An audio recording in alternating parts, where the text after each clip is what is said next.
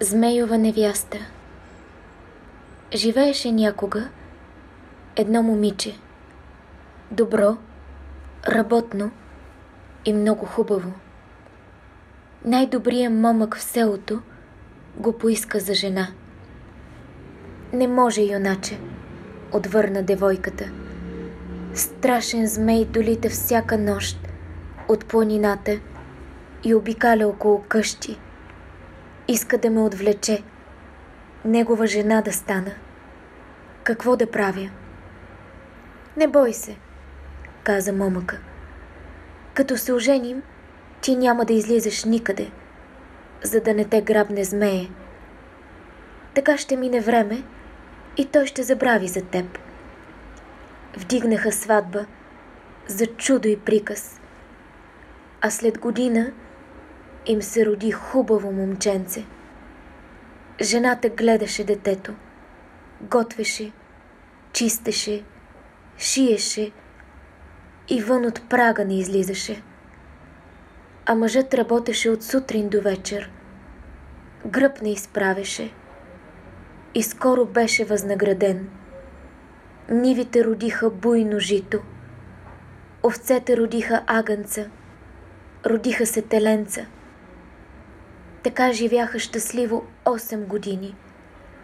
А на деветата решиха, че змея ги е забравил и вече няма да търси жената. Един ден тя събра смелост, изпече хляб, изготви и отиде с сина си на полето да занесе обяд на мъжа си. На обяд седнаха да ядат под сенките на една круша. Изведнъж тъмен облак покри цялото небе. Блеснаха светкавици, загърмя, едри капки закапаха. Черният облак покри крушата, а когато отмина, жената вече я нямаше. Мъжът разбра, че змеят я беше отвлякал и от мъка тежко се разболя. Не можеше да се вдигне от леглото и на никого думица не казваше. Момчето растеше. Когато стана на 20 години, попита баща си. Тате, защо не ми кажеш какво е станало с мама? Помня, че имах майка. Помня и някакъв облак. Но ти никога не говориш за това. Докато момчето беше малко, бащата се страхуваше за него. Ала сега му разказа всичко за змея. Отивам да търся майка си, каза момъкът. Болният баща го благослови и рано сутринта на другия ден синът тръгна. Вървя, вървя и стигна до голямо равно като тепсия поле. Там пасяха много овце. Чии са тези овце? попита момъкът овчарите. На змея, отвърнаха те. Тогава оставам при вас. Ще ви помагам, каза момъкът. Скоро забеляза, че при стадата всяка сутрин идва една жена с големи ведра. С тях тя взимаше мляко за змея. Момъкът издебна удобен момент и я заговори. Само като го видя, жената изпусна ведрата и извика. Сине, много си пораснал. Не те познах, сине. Прегърна го, погали го и едри сълзи закапаха от очите й. Не плачи, мале. Дошъл съм да те спаси от змея, казал момъкът. Деда, можеш и сине, но не можеш. Змеят е много силен. Не можеш да го победиш. Той никога няма да умре, защото е с две сърца и душата му не е у него. А къде е? При второто му сърце. Той е у едно чудовище, а чудовището живее в далечна планина, В планината има езеро. В езерото е чудовището. В чудовището свиня. В нея заек. В заека гълъб. А в него едно стъклено кълбо. В това стъклено кълбо са второто му сърце и душата му. Сърцето е голямо, колкото зрънце. За да умре змея, трябва да се извади стъкленото кълбо и да се щупи. Тогава душата му ще изсъхне. А къде е планината, мале? Попитал синът. Чух, че е много далеч. Зад седем реки, седем гори и седем планини, където слънцето залязва. Пътят минава над дълбоки пропасти и по стръмни склонове. Можеш да отидеш при чудовището на собствените си крака. Не се плаши, мале, рекал момъкът. Чакай ме, аз ще намеря стъкленото кълбо. И той тръгна отново на път. Мина през седем реки, седем гори и седем планини. Скъса седем чифта обувки. На седмата сутрин видя в далечината голям град с много кули и много дворци. Изведнъж пред него изкочиха въоръжени до зъби стражи. Те обградиха момъка и му казаха «Ще те заведем при царя. Царската дъщеря днес навършва 18 години». Орисниците бяха нарекли да се омъжи за първия пътник, който наближи града този ден. Стражите заведоха момъкът при момичето. Момъкът беше заслепен от хубостта на църкинята, но помоли. Нека да не бързаме със сватбата. Той попита дали не са чували за чудовището.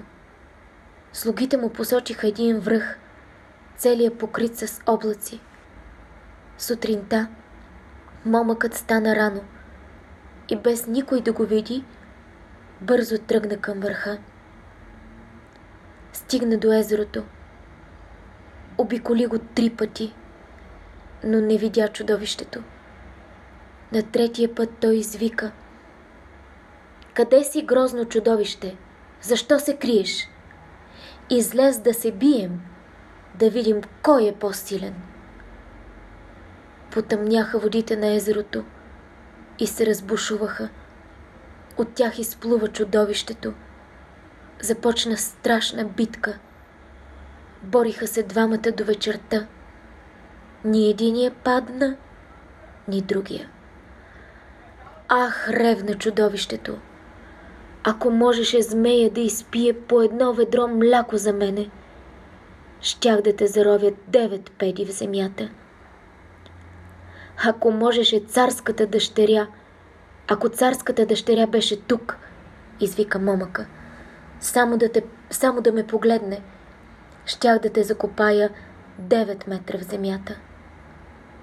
Тогава слънцето залезе и двамата се разделиха. Чудовището се прибра в езерото, а момъкът се върна в двореца.